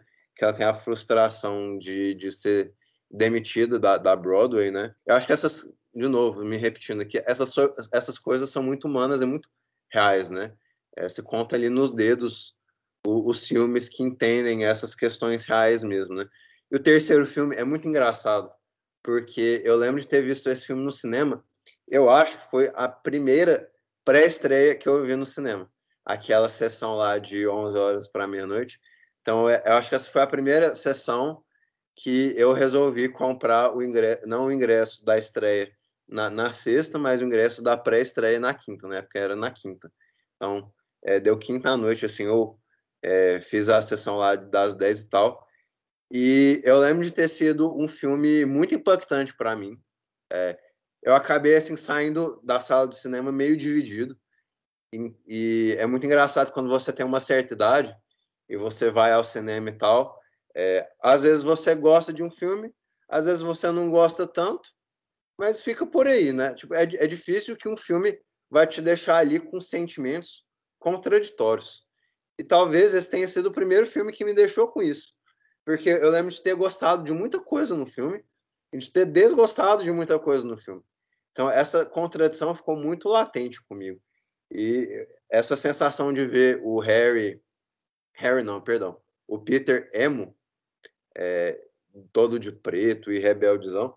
Eu lembro, assim, que me incitou uma, uma reação super super visceral, assim. Tipo, o quê?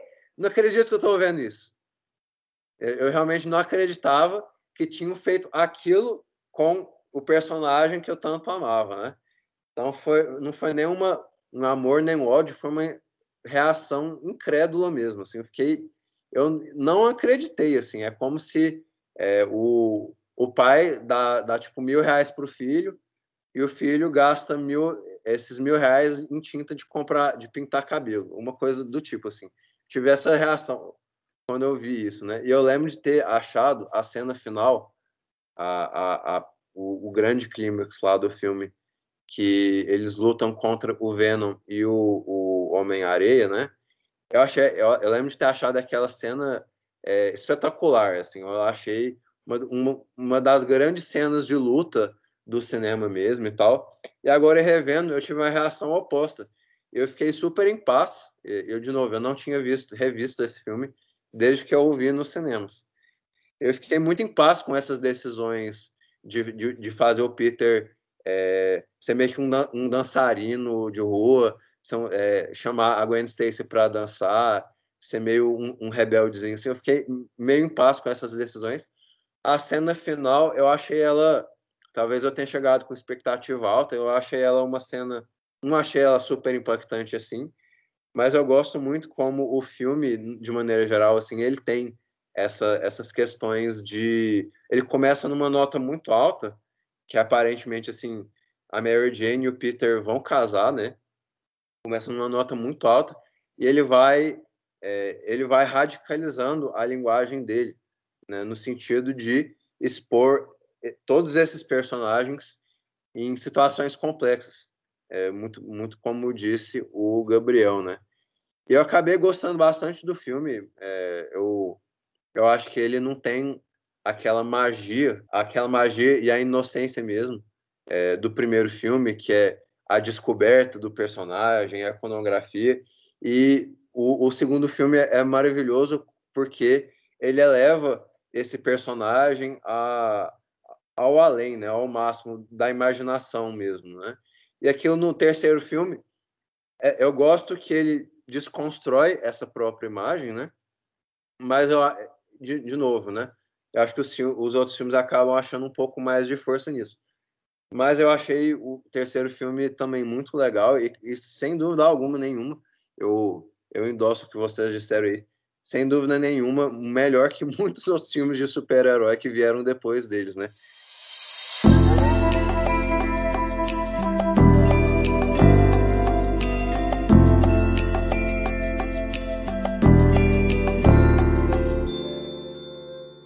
pegando um pouco dessa questão da fantasia, né, da inocência, eu queria recomendar um filme de ação também, que eu acho que é muito subestimado, que é O Último Grande Herói de 93 do John McTiernan.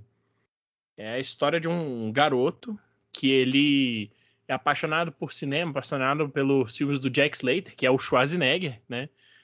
Que é um são filmes de ação exagerados dos anos 80, bem aquelas coisas bem machão, não sei o quê. E ele ganha um bilhete mágico, ele acaba entrando dentro do universo do filme. Então ele é um filme que ele dá uma voadora na quarta parede, que ele brinca de forma com, com todos os exageros, com todos os clichês dos filmes de ação dos anos 80 e até do começo dos anos 90, no filme de 93. E é muito legal, porque você não sabe, na verdade, se você está vendo um filme de ação ou uma comédia que o, o John McTiernan é um cara que sabe trabalhar o gênero de ação, né? O cara fez Predador, o cara fez Duro de Matar. Nos anos 2000 ele faz o Violação de Conduta, que também é um filmaço, mas é um filme muito interessante por como ele aborda o absurdo. Ele abraça mesmo a, a questão das lógicas dos filmes. O moleque fica querendo o tempo todo provar que não, isso aqui é um filme porque não faz sentido, porque não sei o quê, papapá, papapá. E não importa, o que importa é justamente a questão da magia do cinema. Então, eu acho que é um filme muito interessante. E em relação ao streaming, ele está atualmente no Google Play, né, no YouTube, que dá para alugar, e no Apple TV também. Bom, já que a gente está falando aqui sobre um filme que, que se baseia em quadrinhos, né, que adapta a história em quadrinhos, vou indicar uma leitura que eu fiz na semana passada de uma graphic novel escrita pelo Alan Moore, que é um escritor que eu gosto bastante, apesar de eu não ter tanta intimidade assim com essa mídia. É, se chama Neonomicon. Ela é bem curtinha, mas é o Alan Moore trabalhando com a mitologia do Lovecraft e bem dentro desse gênero de terror e de um terror cósmico, brincando com essa, com essa coisa do inimaginável, mas trabalhando também é, até com um lado mais no ar, de investigação. É bem pesada, então ela é, ela é gráfica também, é violenta, é, não, não acho que vai ser para qualquer um, mas achei muito bacana, achei muito legal. Se você gosta do Alan Moore, se você gosta de Lovecraft ou de coisas nessa pegada, nesse gênero, eu super indico. É super curtinha de ler, então muito bacana. Eu recentemente escrevi um texto lá pro Cinepot sobre Depois da Terra, do M. Night Shyamalan, um texto positivo acerca desse filme. Então, estou aqui convidando quem quiser se abrir a visões um pouco menos consensuais. Eu acho que é sempre, sempre um convite ao, ao mistério, é sempre um convite novidades, possibilidades que, que, que, a arte pode, pode ter. Então, é isso. É um filme que, que pode talvez não costuma crescer na cabeça das pessoas em revisitas, mas cresceu bastante na minha. Mas também, também penso em escrever sobre, sobre o Homem-Aranha 3. Acho que é sempre, sempre interessante a gente questionar algumas coisas. E também se abrir a ser questionado no processo. Eu acho que, como o Homem-Aranha, eu acho que a gente está no processo. Eu acho que a gente não, não, não, não vai encontrar o ideal, mas a gente vai estar sempre numa busca pelo ideal. Eu acho que, que é importante a gente entender nossas limitações, entender o quanto essa busca é inerentemente falha, né? E não existe nenhum personagem mais falho que o Homem-Aranha. Então estou usando até esse espaço aqui para para fazer minhas considerações finais sobre, sobre o filme. Então eu tenho é, indicações rápidas, né? vou começar falando um pouco sobre o Clube do Leão. Então, é, esse é nosso 99 episódio e nós gravamos recentemente o centésimo episódio com o Felipe Leão. Um, o, o filme é, vai ser revelado em breve com vocês, mas o Clube do Leão, agora para o mês de setembro, tem algumas escolhas muito interessantes para quem quiser participar. A gente já falou do Clube do Leão algumas vezes aqui na mesa do Supercuts, de forma resumida, assim, é um, um curso contínuo ministrado pelo nosso querido amigo Felipe Leão, que tem é, o foco de discutir um, um filme por fim de semana, né? A gente reúne é, todos os alunos e a gente vai lá e discute diversos temas e tal sobre esses filmes, né? Então, o primeiro filme do Clube do Leão de setembro é a minha indicação de hoje, que é o filme Desencanto, dirigido pelo David Lean, do, de uma, 1945, né? É um filme mais conhecido pelo nome dele em inglês, que se chama Brief Encounter, e é um filme que está no YouTube, ele, de graça, é um filme curtinho, são uma hora e meia, o que talvez quem, quem conhece só por cima o David Lean vê essa uma hora e meia e, nossa, tipo, é o David Lean mesmo, né? que ele é conhecido por grandes épicos e filmes de três horas ou mais. Enfim, é, tá lá no YouTube para quem quiser ver. A minha segunda indicação, é, vou repetir uma indicação que eu fiz esses dias é, nas redes sociais, assim, é o O.J. Made in America, que é um filme que finalmente, finalmente, finalmente estreou no Brasil. Não é nem um filme, né? É uma minissérie, né? Que estreou, que foi ao ar na ESPN americana e era um olhar bem é, crítico e investigativo e cinematográfico também desse caso, o, o assassinato da esposa do O.J. Simpson, é, e to, que tomou ali a mídia americana por, por, como um furacão, né? E é um caso que acaba sendo é, interessante porque revela um, uma série de coisas ali sobre estrelato, sobre é, relações raciais dos Estados Unidos e um monte de coisa. Enfim, o filme finalmente estreou no Brasil. Ele está no Star Mais, naquele Star Plus, esse serviço da, da Disney que, que foi lançado essa semana. Então, para quem assinou, eu indicaria fortemente essa minissérie aí, porque é realmente muito interessante. E só para finalizar, eu vou indicar um filme que se chama é, The Devil and Daniel Johnston. É, e Daniel Johnston é um, é um músico americano, é, é, um, é um músico meio in, independente, meio é, experimental, é, assim, um, um desses artistas que não fazia outra coisa a não ser música, né? E ele tem uma, ele tem uma, uma história muito interessante, assim, de ser é, um artista que não teve nenhum sucesso, comer, nem, não é que ele nem, nem teve sucesso comercial, ele não chegou nem perto de ter um sucesso comercial, né? Mas como ele gravou muita coisa, muita, muita música, muitas coisas, assim, ele foi redescoberto ao longo dos anos mesmo, inclusive por gente como é, como Tyler the Creator e o Kanye West, foram lá e samplearam músicas deles é, nos seus discos, né? Música dele nos seus discos. E tem esse filme The Devil and Daniel Johnson, é um documentário caseiro sobre a vida dele, que está disponível na MUBI. Então, é, seguindo aí a linha de indicações musicais que eu costumo dar aqui no Supercuts, essa é mais uma delas. E é isso, né, pessoal? Acho que um episódio cheio de coisa para vocês aí. É, a gente espera que vocês tenham gostado. É, um episódio um pouquinho mais longo, se bem que, como o Gabriel vai atestar aqui, não o nosso episódio mais longo, né, Gabriel? é, mas eu agradeço a todos que nos ouviram até aqui. Muito obrigado a todos vocês. Agradecer aos nossos convidados, evidentemente. E vou dar, dar espaço aqui para eles. Começando aqui com o Gabriel, por gentileza deixar os jabás e redes sociais e tudo mais para a galera poder apoiar e seguir o trabalho de vocês. Queridos, eu possuo Airbox, Twitter, Instagram, todas essas redes. Eu criei recentemente, não sei qual o nome do site, mas é um site, é Linktree, que, Linktree, que junta tudo isso numa única página e vocês podem é, se direcionar para onde quiserem. Então, vou deixar aqui apenas o meu minha página no Instagram, Crepúsculo dos Críticos, que eu posto listas, posto é, versões comprimidas de, de, dos textos, e que e é isso, Crepúsculo dos Críticos. Eu escrevo principalmente para o Cineplot, então você também pode dar uma conferida lá no Cineplot, que é do querido professor Felipe Leão, do Clube do Leão, então também dei uma conferida lá no Clube do Leão. E é isso. Um abraço aí, muito obrigado pelo convite, sempre é uma honra, especialmente estar falando de um filme tão bacana quanto esse. Estar ao lado de, de grandes amigos, Mauro, o João, Thiago Gelari, que sempre foram muito carinhosos comigo. É isso, pessoal. Um grande beijo, um grande abraço.